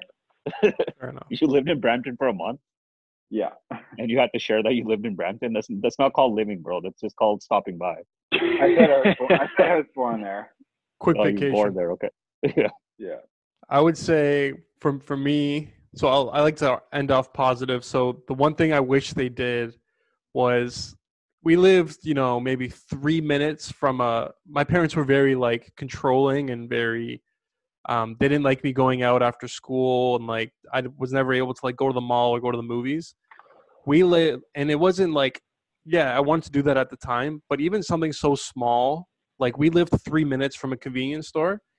If they gave me a five dollar bill and said, "Hey Rob, why don't you walk to the convenience store by yourself, get you know four chocolate bars for you and your siblings, and come back." And in that little journey, I would learn independence. I would learn navigation. I would learn the value of money. I would learn how to deal with uh, a cashier. I would learn how to buy things. I would learn so many things in that seven minute experience. Um, and I, I I think you know at the time when you're a parent, it's very easy to fall in the trap of, you know, this this you know I would die for this fucking kid, so I've got to protect them from the world. Um, but you Mhm. also I think have to be very cautious of you know how much you protect them. And by the way, that was all futile because I've been to more countries than all of my cousins combined times four. So like Hmm. all that did was build up steam where the second i got some sort of um independence i was like a fucking shotgun and was going to every country that would have me um so i, I think something like that uh would have helped me a lot uh one thing that they they both did masterfully well is there was never a second in my life where i didn't think my parents were in my corner um Hmm. from from the moment I was a conscious human being until this very second and onward, I have no doubt that my mom and my dad are in my corner, will be there for me, and have my best interest in mind no matter what, no question, above their own. Um, so I think just that, and really they didn't, they never said that to me. That was just more leading by example. Um, uh, yeah, that was a big one, I would say. Um, yeah. So I thought maybe you could benefit from that, Tyrone. Hopefully you you you, you enjoyed that. When's No, uh, I- I do wanna when's the ask- baby do. Sorry, Tyrone. When's the baby do? Yeah, well, I was gonna say, Mike, what was your question? I don't know if it was the same. Oh, um, so I was gonna I was gonna ask you like, what's one specific thing that you look forward to doing with your child within like the first, you know, five years of it being alive. It. I don't know if it's a girl or a boy. Uh, or if Yeah. it's him or her being alive. So, so just to give you an example, like for me, and it's very specific. Um, like I say, if and when I have kids, I can't wait to read to them, specifically Harry Potter, but just like read to them like every Yeah. single night. Like that's one thing that I, I'm really, really looking forward to. Yeah, no, a, a couple of good questions there, and um, obviously, I really great insights from all of you, and like really appreciate From us non-parents. Hey, hey, Yeah. no, but like to what Rob's question was, it's all of us who have been kids, and I think that's all we take into being parents is we've been kids once upon a time, and so we learn from our own parents and those around us, and um, you kind of make up the rest as you go along. But um, to start with Rohit's question, um, or a bit of Mike's is uh, we're having a girl, which I'm really excited about. I I was one of three boys, and so I know nothing about girls, um, and I'm really excited about that. And she's due on June 7th, but um, there's a lot of uh, indications from my wife's gut and the medical community that's examining her that's probably going to come early. So could be late May um, or definitely early June. So probably two or three weeks at this point, which is really exciting. But um, Mike, I, I, I really like your question about something that I'm excited to do with her. And I mean, five years, it feels like a lifetime when at this point I'm just wondering, you know, how am I going to get through the first month, the first two months, the first even year with her? And um, reading is definitely one of the things that I, not to steal your answer, but to echo it, you know, I'm really excited to do with her. And the fact that she hasn't been born yet and I have four shelves put up in her room that are all full of books and we have more books than those shelves can contain. And, you know, there's going to be the newborn ones and then the ones that she can grow into. And I just feel like reading is such an important thing that you can instill in your child. And I think of myself where I, I was an avid reader growing up and um, probably about middle school, high school, just decided um, that I didn't want it anymore. And just, you know, Coles Notes um, was a website that came into prevalence. And I was able to just look on the internet and get all the answers to get through high school. And then um, came back to it a lot later in life. And, you know, Harry Potter, I read again. And I know all you guys in this call have read Harry Potter, which I'm very happy about. But um,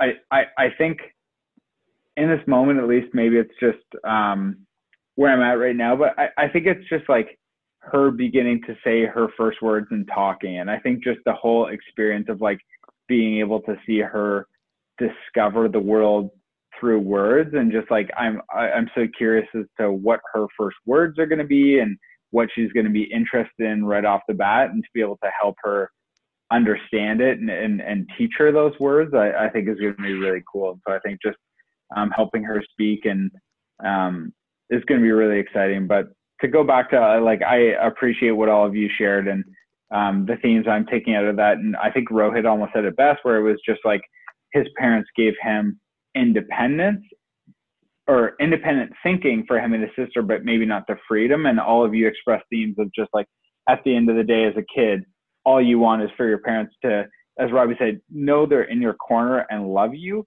but just to be secure in that and let you be free. And and I think that's much easier said than done. And parents have all the best intentions that they want to secure their child and protect their child, and for that reason they can't let them be free. But the it's it's weird to think that the more we can do to let go of our children, you know, the happier they'll be in the end and the better off they'll be. And so um, I appreciate you all sharing that with me and, and just, I, my daughter's not even born yet. And yet I have to know that like, she's not mine. She's her own person. And I, I just need to let her do her own thing.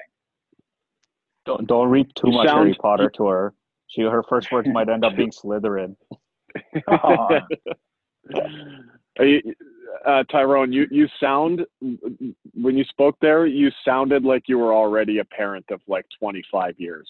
So I gotta say, I think you're, I think, I think you're ready for this, man. I mean, Uh, it's so weird looking at you right now. It's so dark. All we see is a silhouette of your hair. He looks like a Slytherin. Yeah. Yeah, he's he doing- is Slither. He looks like Lord Voldemort right now. Anyway, so I know Tyrone needs to go. Tyrone, I'm going to let you, you know, say your own closing comments if you have anything you want to share. But before you do, um, you have in- introduced me to, you know, Springsteen. You've introduced me to Harry Potter. You've introduced me to White, you know, White Cheddar Kraft Dinner. Um, you've been an incredible friend. I'm completely and utterly honored to know you and, and Danny. Um, not only a great friend, you're going to be probably one of the best dads I know. Um, so I just wanted to uh, to thank you for coming on, and uh, thanks for being a great guy. And uh, we look forward to hear from you soon, buddy. Yeah, I appreciate it. I mean, I definitely hope uh, Ro and the, or the people champ, as they call him, and Dimey uh, get as nice an outro as I'm getting. But uh, no, pleasure to be here, and thanks for having me on the High Hakiki. And um, the listeners can't see it, and nobody's mentioned it, but for the first time in my life, I always felt like I couldn't support Hakiki because I didn't have a beard, and I still don't. But it's taken me nine weeks of quarantine to get like a bit of a chin strap going, and so I'd love to put an order through on the product. Zoom, soon. zoom into the camera, please. Help me. Come closer. Oh yeah, you look good. that. Oh, damn. It, it's been Oh, yeah, a couple not times, but uh, Finally turning I, into I, I can T-bone. finally support the Hikiki brand. So I, I think I need to get some uh, an order of some products in, and so uh, yeah, you know, just want to support the brand. I love it, buddy. Thank you. See you, man. Have a good night, Awesome. bro. Thanks, guys. See you, buddy. Later, Tyrone. Uh, you two guys want to keep going, or you got to get out of here? Uh, I can keep going. What time is it? Just Nine thirty. Mike, what are you saying? I, I got nothing to do, bro. Okay. I'm good. I'm good. Even even if you want to still chat and not even do the podcast, I'm good for anything, man. Fuck. We'll just keep recording, and then I can always edit it afterwards. Do you have a, a balcony light? Yeah, let me do that. Why are we turning it? You just want to see my face? You miss me that bad, eh? Yeah, that is the exact reason.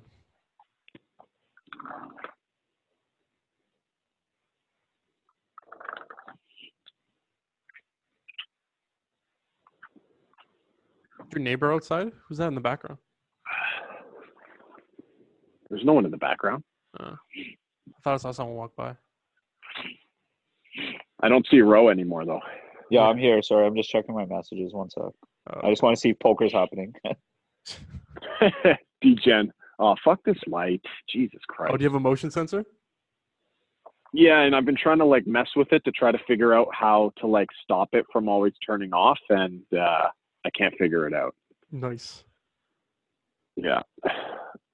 Man, I So, can't uh, believe what's I can't believe it's taken us this long to do like a, a video call in quarantine. It's the first one we've done. We should have did this like five weeks ago.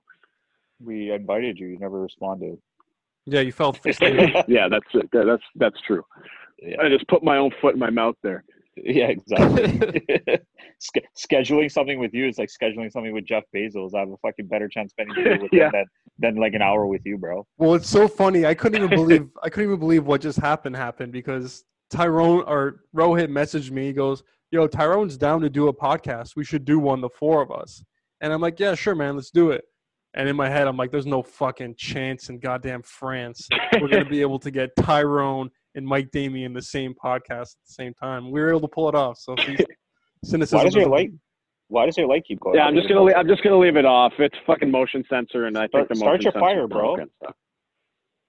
Yeah, but that's not gonna light it up. The light- la- Last time you had the fire on, it was lit up when you were playing poker. Now, let me try. Let's see. Let's try it. That's hilarious.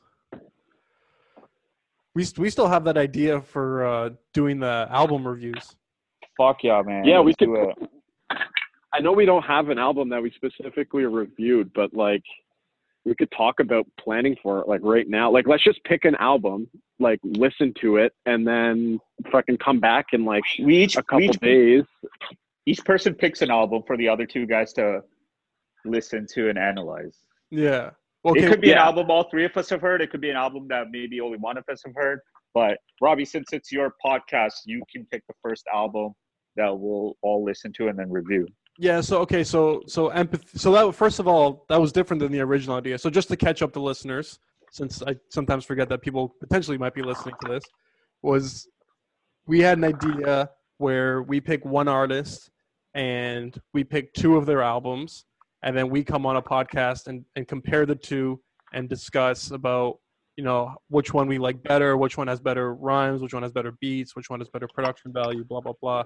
The the working title was one artist, two albums, three idiots. Um, but we can we can work on that. But so Rohit, are you saying that we just do one album and talk about it, or do you still want to do two albums, the same artist? Um, I say one album because listening to two albums uh, from the same artist, like I don't care. I, you know me, I'm a hip hop head. I'll, I'll listen to four albums and talk about it. it doesn't matter to me. But um, if we do one album and and give our thoughts, I think it might be better. But we can. Yeah, I think one album. Yeah, it's up to you guys. I'm and by the way, one album. Dami, I- I fi- the fire right now, the fire, ooh, it looks heat, bro. You should Yeah, it have looks- had it on the whole time. That looks so Yeah, sick. yeah. It I looks like you're on shit. Survivor. Yeah, I agree. the One island. album for sure. Nice, Mike. Do you listen to DaBaby at all? Okay, so I I don't listen to DaBaby, but I listen to his song "Nasty," and like I gotta tell you, I don't know if you guys have heard the song "Nasty," Yeah, of course, yeah. but I've never never heard a song that lives up that well to its name. That song has some of the most vulgar fucking lyrics I have ever heard in my life. I can't even remember any of them. I just remember walking my dog through this, the park that I take. I walk my dog through the same park every day, and it's like the most peaceful thing. And like, there's other families there walking. Everyone's keeping their distance, whatever. And then I, I'm like, you know what? I'm gonna listen to this DaBaby nasty song because I just heard it's ridiculous. And like playing that song in my headphones as I'm like walking through the park and watching like moms playing like in the park with their kids or whatever. I'm like, it was the most ridiculous contrast ever. So apparently, a funny story about that song is apparently when DaBaby was in the studio recording that song with Ashanti, um, Ashanti's mom was in the studio with them, Oh and DaBaby was like really embarrassed to actually like record his verses with Ashanti's mom there. Like he was like very like subdued and shy because of how like ridiculous the lyrics were. And apparently Ashanti's mom was in the studio and she was like her, the number one fan of the song. She was like encouraging him, like pushing out. I was like, oh man, Ashanti's mom's a freak. oh man, that must be so weird for Ashanti. Yeah. yeah. Uh, maybe who knows? Yeah. I, I think when you get to that point of like celebrity status, I don't. I, I think you break that those weird barriers. I don't know. I I think so. Well, just imagine the amount of fucking articles that Ashanti's mom probably read about her. There's nothing. Yeah, she exactly. Already heard. Her her mom's her manager too, so she's got money ties with making sure that her Uh, daughter's on a hit song. Okay, that's fair. Well, did you know from March 2019 to April 2020, DaBaby released three albums? Yeah, Kirk was like the he really, I know two albums. Kirk, which went like that one was his popular one, and then one I think is called The Baby, and then I don't know what the third one is. Uh, I like The Baby, but Baby the problem with his the problem with his albums are like he has the same flow every song, so it just sounds like you're listening to one track over and over. Like he, he I do like his flow, and like I think he does a really good job of selecting the right beats. Uh, but yeah, like it's it just sounds like it's a continuous song over and over again. Yeah, so he so first he released uh, "Baby on Baby." That's the album that had Suge. That was like his blow up song. Um, then he had Kirk in late 2019, and then last last month he released uh, "Blame It on Baby." That's his latest one. Oh, Um, yeah, I, got- I haven't heard the third one. He has a very yeah. A lot of his songs have a very similar flow. The thing I like about him is you don't know where you never know where his rhymes are gonna land. He's all he's fucking all over the map. Yeah. Um, where he doesn't have like a consistent flow. It's just like he's, he's fucking up and down. It's pretty cool. Yeah. He, he was without uh, question the biggest rapper last year for sure. Yeah, he was definitely up there. He's very popular. Yeah, that's sick. We lost Mike. No, no, I'm here. I want to read. Let me, let me, let me read you. Can you guys hear me? Yeah. Yeah. Okay. Just, just, just listen to, listen to some of these lyrics. Yeah, I want, I want head before we fuck, and I want it nasty. She, she like when I tell her to spit on it. I get mouth and I sit on the couch and I make her sit on it. Yeah. uh, what, what else? Well, no, but it's DaBaby. It goes, yeah, yeah, yeah. Yeah. oh, oh, this is a, yeah, this is a good one. I take both her legs and I put them behind her head like she a pretzel. Then I pick her up and slam her down on her head like I'm a wrestler. like wait, wait, like mm, trying to kill the pussy, call the ambulance, get a stretcher. I'd be fucking this bitch. Oh, it's so ridiculous. This ridiculous goes Christ. on for like fucking 150 bars. Like, how can you rap That's that in front of like a 50 year old lady? That's ridiculous. Oh man. Well, when there's fucking double digit millions on the table, you, you'll do a lot of things. Shanti's mom. Yeah, that's threw- true. She probably told him to add in the ambulance line. Yeah, she probably wrote a couple of those. A hundred. Yeah. Well, we did pretty good keeping this PG, but uh, we just went over the fucking map there. Yeah, yeah, I'm not gonna lie. It was a little. It was more PG than I thought it would be. Yeah, me too. Well, that's kind of nice, you know. Wider fan base, you know, better sponsors. Yeah, get that Coca Cola money. That's right. Mike, one one one thing I don't want to to leave out is um you released some music. I believe it was last month. Uh, nasty for no reason. Um, you know, ten songs on the track. Uh, I kind of wanted to hear, you know, what I guess your your inspiration was was for it. Uh, what kind of vibe did you have going on? Um, kind of what what can you say about the album? Um, so, so nasty for no reason was like very different from like the first two. Like, I'm, not putting parking lot sessions in here. So like smoke and mirrors, uh, and stranger things like nasty for no reason was very different from that because like I didn't go into nat like making nasty for no reason. Like those 10 songs that were on that album were not like necessarily planned to be released all together on the same album, right? Like when I started making, when I made Smoke and Mirrors and I made Stranger Things, like I started out with like a, a purpose theme topics that I wanted to talk about and I made songs around that. Whereas like Nasty for No Reason, like, you know, I went on like a, like a one year hiatus making music, but not releasing anything. So I had all these songs that I did that I really, really liked, but I, I they they they don't fit together the same way that like the songs on on the Smoke and Mirrors or Stranger Things album do. So so this was more of just a, a collection of of really good songs that I made with a lot of artists out there that I just I really wanted to release. Uh, the title "Nasty for No Reason" came from we were in the studio with Bullflow and Breezy, and we were making the song "I Don't Care." And I just remember like we're obviously all high as fuck in the studio and we're at this point i don't even know if the things that we're saying is gibberish or actual english but but I, I think lenny just comes up onto the microphone and he just starts saying nasty for no reason. And i'm like man i love that phrase. Like i think that Yeah. that phrase is dope. And it wasn't intended to be the album title. I had all these other things. I was like let's make a whole other album. We'll call it nasty for no reason. It'll all be collabs with the three of us. Started thinking like nasty for no reason is a sweet like record label name. Like there's so many things we could do with it. Yeah. um, and I got to a point where I was like, I have all these songs under my belt, like I want to release it. And you know what, this this title does like it, it does cover the entire spectrum of what those songs cover. So yeah, it was it was uh, it was fun. It was a, it was a fun project. I wish uh, I wish I didn't wait so long to put it out, but it's out. And believe it or not, that was in March. That was almost like two months ago. Oh man, time does fly. Um, yeah. What uh, what can you say? So one of obviously my favorite track, without question, is uh, Stephen A. Smith uh, with my cousin. Uh, well, sorry, he's changed his rap name. Jordan St. Juice. Want to make sure I get that right. Uh, so what can you say? So first of all, I'm, the, I'm I paid for part of the studio, so I'm technically an executive producer on the song. Just want to throw that out there. Yeah, you Um, you you own the song, bro. That's right. Yeah. Uh, so what what can you say about Jordan and kind of his flow and and what do you think that you know kind of separates him as a unique artist and what do you think are some things that he might be able to work on in the future? So I think like um so yeah, I got to say that's that's in my top 3 songs. Like like Stephen A Smith and You Changed are my are my two favorite songs on the track.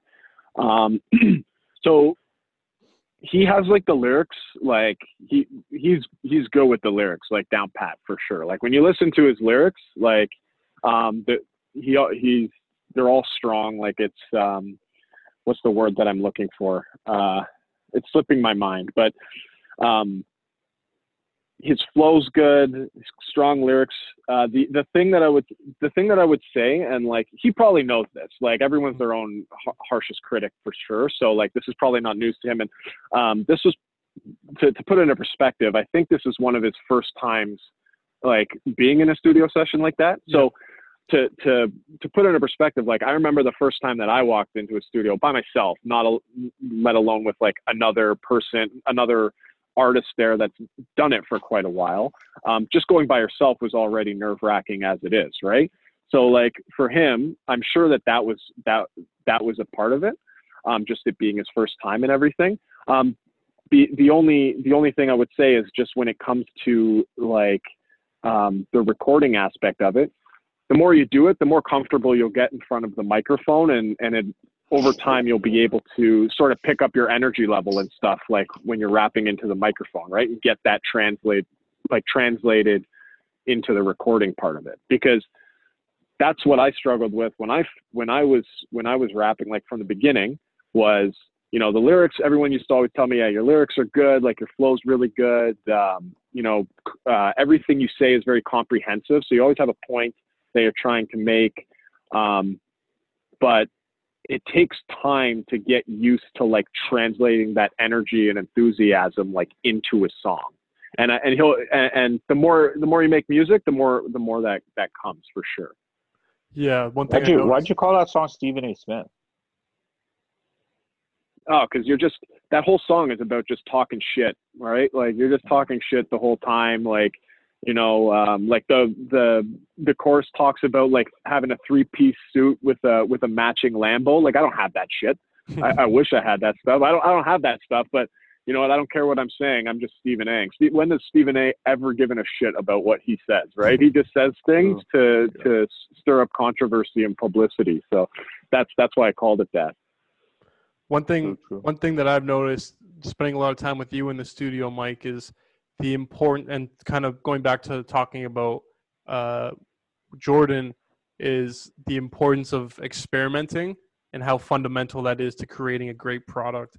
Um, and I think that's something that not only you can use in your music, but also I think that very well translates uh, into really, you know, any sort of entrepreneurial or even just in your life, like the importance of like experimenting. Let's see what this sounds like. Let's fuck around with this sample. Let's fuck around with that sample. If you ever watched a video of, you know, a producer um, making a beat, it never starts where like he's working on it for three minutes and then that beat happens. It's it kind of sounds like it, and then they get away from it, and then they get back to it, and somewhere along they find what they actually want the song to sound like. So experimenting is very important with that. I've noticed you do that a lot in the studio. Not afraid to try things.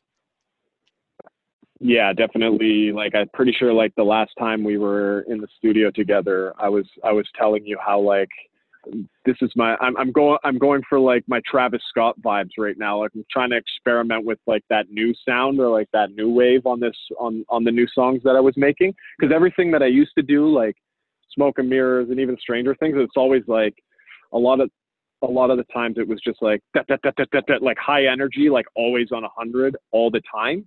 And I wanted to try and like, you know, dial it back a bit, try to make things a little bit more melodic and, you know, something that you could vibe to and not necessarily all about like, you know, spitting lyrics like a machine gun, Yeah. essentially.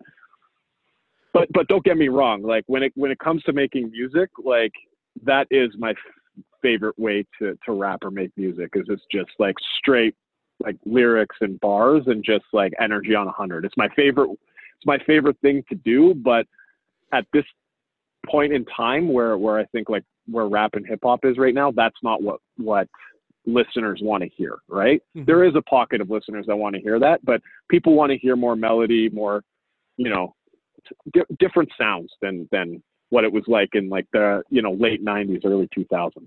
Well, I remember watching an, an interview with 50 Cent, and he was saying there's a lot of battle rappers who, like, lyrically are just insane, but they couldn't write a song to save their life. And uh, Yeah. that's that's definitely something that you know is, is difficult. How do you kind of find that balance between staying true to yourself, staying true to what you want to say, um, but like, hey, listen, I, I I know just as well as you do, it's very frustrating to spend hours and hours on something, and fucking seven people listen to it. So how do you kind of Yeah. find how do you find that balance between staying true to yourself but also trying to find that commercial appeal? Um, I think like so when I make music, when I'm making these songs, man, like I do it for like, you know, to hear your reaction and like Rose's reaction and like Dance's reaction and like my buddies from high school, like hear their reaction. Like I'm not in this, like I'm not, you know, making making a song and being like coming out of the studio like all right i'm gonna this is gonna get like a million views all that stuff. What i look forward to is like when i put it out hearing what you guys have to say about it for sure. And and i think that's definitely part of it um, or or the biggest part of it for sure. Um, when it comes to like staying true to yourself um, like i said like i've always been big on lyrics, making sure that when you're making a song, like there's always some sort of point or theme to it. You're not just like talking shit a lot of the times. And and I have made songs like that too, for sure. Um, so for me, it's been, you know, you can make a catchy song and still have good lyrics. Like I, it's it's unfortunate that like there's a ton of songs out there that you know, f- famous or not, where they're super catchy and the lyrics are just bullshit. And I just think that they're not mutually exclusive. Like you can do both at the same time. Like you can make a catchy song and have good lyrics with it. And I think, man, that's what that's why Drake does. That's why Drake's amazing. Drake's lyrics are always on point and they're catchy as fuck. Yeah. Yeah, absolutely. Rohit, what are some comments that you might have about? You know, we spent a lot of time with Mike in the studio. You've listened, we've obviously listened to a lot of his music. Uh, what can not to put you on the spot? What what can you kind of say as Mike say about Mike as a as an artist and and uh, kind of the music that he produces. And uh, what do you think about that?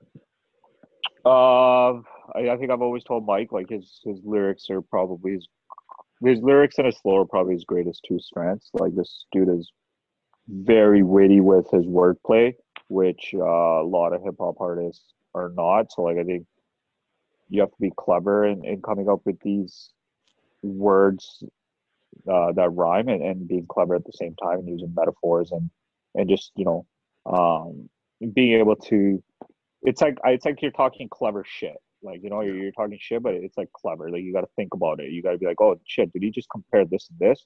Like i always go back to that one line he has on um on uh fuck what's the second mixtape called? Um close my eyes. yeah close my eyes where he's just like um you can't see me like i'm on the other side of the fence uh, like home improvement like I'm not lying. I didn't catch that line probably for the first like ten times. And then when I just yeah. like paid attention, I was like, "Whoa!" was like that was fucking witty as hell. And I was like, "That was a fucking great line." Um, so I think yeah, Mike's Mike's like does a really good job of uh, making sure like his lyrical game's on point. And at the end of the day, it's like he's a homie, so like the shit that he's saying is like very relatable. There's not many rappers that you can relate to on like a day to day basis because a lot of rap music is like, you know, talking about the struggle of growing up in the inner streets. I, I didn't have that. Like, I, you know, I, I was never around gangbangers and like poverty. Um, or rappers talk about all the money and like the lifestyle that they have, which I think the reason why people are attracted to it is because that's what they want. But at the end, they, they don't have it. So I think Dimey's lyrics are like very relatable. He talks about fucking. It's funny. Like his last one of his songs he talks about he says fuck property taxes like yeah. which name me one rapper that's ever said on any rap song in the history of hip hop fuck property taxes yeah. i've listened to a lot of hip hop i've never heard those words or uttered by any rapper so um, it's just funny because like yeah this is like just some guy that you know you can relate to um but yeah, it's like fuck, man. Dimey knows I'm I'm his so, biggest fucking fan. I love his I love his music. So, well, yeah. one thing, sorry, Mike. While we're on that topic of of you know, talking about property tax, one thing I've always said about Mike is, you know, Lil, Lil Dicky was kind of the the the guy who was able to get middle class white collar rap kind of in the forefront where you don't have where you can be just a white guy from middle America who like had a pretty good family and still make rap music. I think where he went wrong is he made it too goofy and almost like had like a weird Al Yankovic vibe. That's what I was going to compare to him. He's a weird. He's a he's like a weird Al of millennials. He's a he's a weird Al with with better with better raps, I would say. Yeah.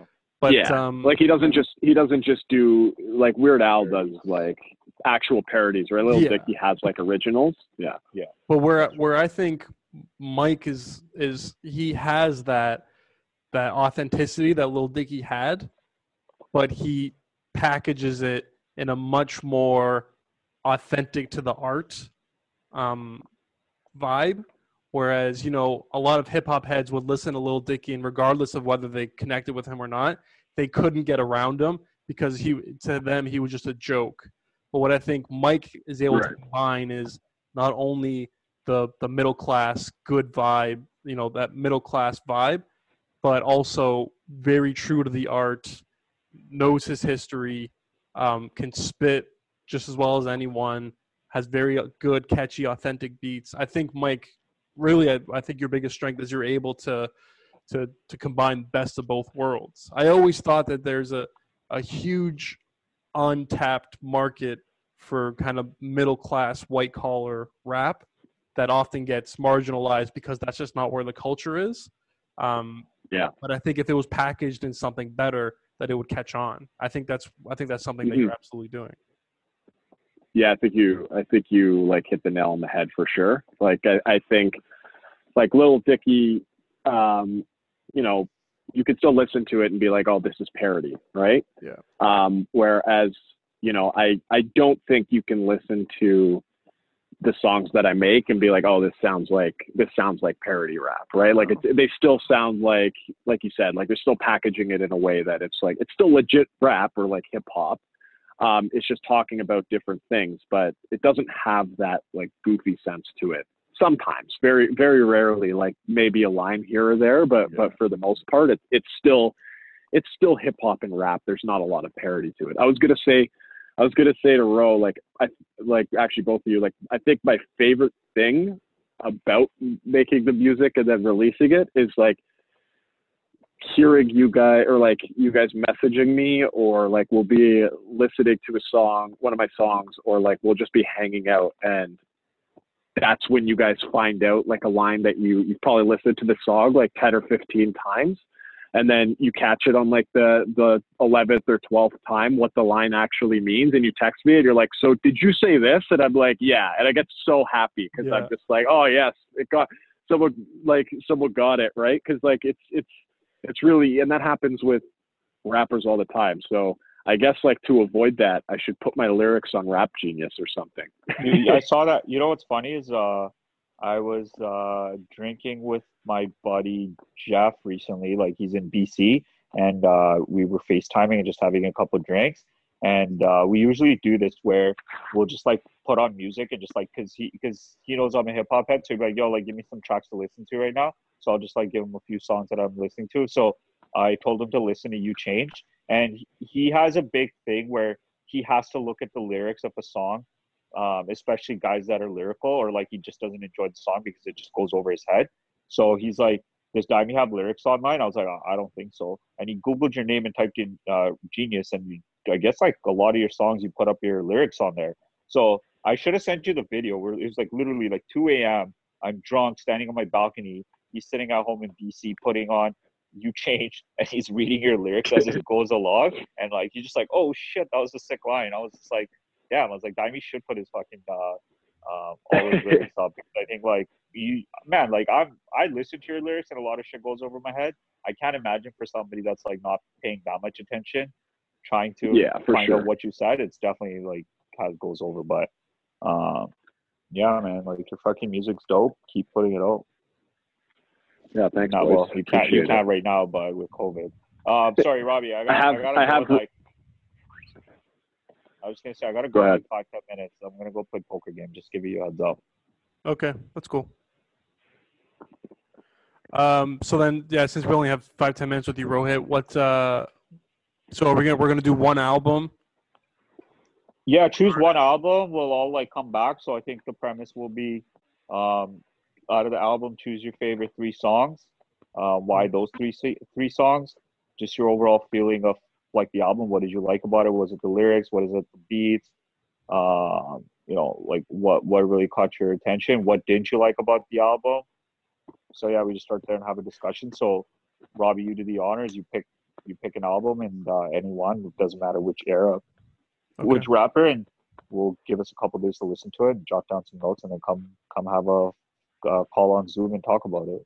Nice. You know what would be fun is if we, I don't know if this is too much work, but if with each song you give it a rating out of 10 and then just add Yeah. up the score and divide by how many songs, and then that'll be our Yeah. rating of the album. Yep, I'm down. Okay, sick. Um, well, I Do think you we have an should do album like, right now like that, that you? Do you have an album right now in mind that you want, or you want to think about it? well, we should do like a, a classic. I would say, just so we have like the first one's like a good, a good song. How about um, how about 2014 Forest Hills Drive? Oh fuck! One of my favorites. I think bro. we should. Yeah, Yeah. that's one Oh, of you your like that one, right? Let's Okay. on- no, I it. fucking love that album, man. It's one of my favorite fucking albums. I still Oh. listen to it like all the time. Okay, sick. Well, there you go. Now you don't have to do any work. You already. No, no, I still, I, I'm like excited. This is like a project. I'm like, oh, I can't fucking wait to listen to it and actually like put my notes down and then talk to you guys about it. That's fucking exciting. Yeah. Okay. Six. Let's um, we should we should have like uh, we should do like a set like a segue like um, greatest like from that for each album that we we listen to. Like so, I like the idea of like rating each each song, like each of us individually rating the song, and then like finding a final score for it and everything at the end. But then also like we all like as we listen through it, like your top your top one line or like your top like three lines that from the entire album that like stuck Yeah, out yeah. to you. Like we'll go we'll go to it like we'll go through it like song by song and everything, but then like like at the end or something, we'll be like, all right, what was your what, the entire album? What was your favorite line? Or like entire album, what was what's the best beat on the album? Or like something like that. okay. And we can, no, we can sick. I'm sure we'll think of think of more more things that we can do like that. But like just to hear everyone's opinion, it'd be hilarious if we we go through it and we all come up with the same line. I think that would be funny. I, I almost can guarantee you right now, out of our top three favorite songs, I'm almost certain that all three of us are gonna pick one song to be our favorite. I already think I know which one it's gonna Oh, be. I for won't sure. spoil it, but I think there's one song that will all all three of us be like, yeah, this is my one of my top three. I hope Okay. I'm right, but I, I For have sure. a feeling I have a feeling I know which song it's gonna be too. All right. Sick. I'm pumped. Well, Rohit, since you have to go, is there anything you want you wanted to say over the past hour and a half that you weren't able to say? Or No man, just fuck it. I'm glad that we got to do this. It's been uh I've been wanting to do a podcast with you for ages. So I'm glad that you were able to uh arrange this. It was great talking to T Bone. I haven't actually talked to him since like really this whole COVID stuff started and really actually haven't seen him at all. So um yeah, it was dope. And yeah, let's not sit on this album thing. Let's like set it up soon so we don't forget about it and okay. yeah, let's get the things in motion. Sick. I like it. I'm gonna listen to the album tomorrow. Otherwise, I'll fucking forget. I, I- I think this is a long weekend. Like I was thinking, let's do one on let's do it on Monday or something like that. yeah, that'd be good. Yeah, I'll probably I'll probably listen to it tonight. Hmm. Yeah. I'm probably gonna listen to it to a, bu- a bunch of times. Like It's only thirteen. fuck, my phone battery's on three percent. It's only three. uh, Three. Uh, sorry, thirteen songs an hour and five minutes. So Yeah, doable. think you know what's crazy about that album is uh you know that line that people always use. Uh, he went platinum without any features Hmm. because like J Cole's not J Cole never uses any features on his albums. It's like Yeah. I don't think he has since like his second album where like he used like Drake and like this was when he was really up and coming and like he was Yeah. like just trying to maybe his first album actually where he had Jay a song with Jay Z too, but Yeah. yeah, this album I don't think it has any features at all. Yeah. Yeah. No, there's no no features on this one. Fun fact: Yeah, uh, on uh, Eminem did a tour in Australia, and J Cole and Kendrick Lamar opened for him. This was back in Fuck. back in the day. How fucking Why don't we get that? that? Why don't we get that fucking privilege of Eminem touring Canada with J Cole and fucking?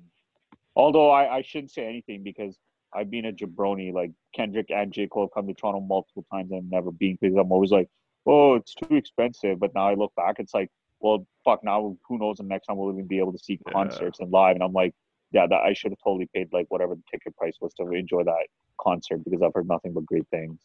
Yeah. Oh well. Sometimes money is sometimes I gotta say fuck the money and just go do it, eh? You gotta live your life. Hopefully that. Yeah, man. hopefully this quarantine's taught people that. Yeah, I don't know. I think people will go back to their regular shit in no time. We're just uh, this is like a small pause in like human behavior. It's like an, I think it's like a giant experiment. Yeah, I think so. But yeah, man, uh, Okay, you gotta go. Mike's battery's gonna die. Um, so I guess we'll wrap it up. All right, last words. Mike, anything you want to say before we end out? Uh, man, I just want to say this was this was dope. This was a lot of fun. First podcast. Um, I, I looking forward to to working with you guys on this hip hop podcast. I think it's going to be fun. I, I mean, the more we do this, just like anything else, I think it's going to become more natural. Like Robbie, you already you already are a, a natural in podcasting. Like it's, Oh, I think it's pretty impressive how you're able to to navigate it with.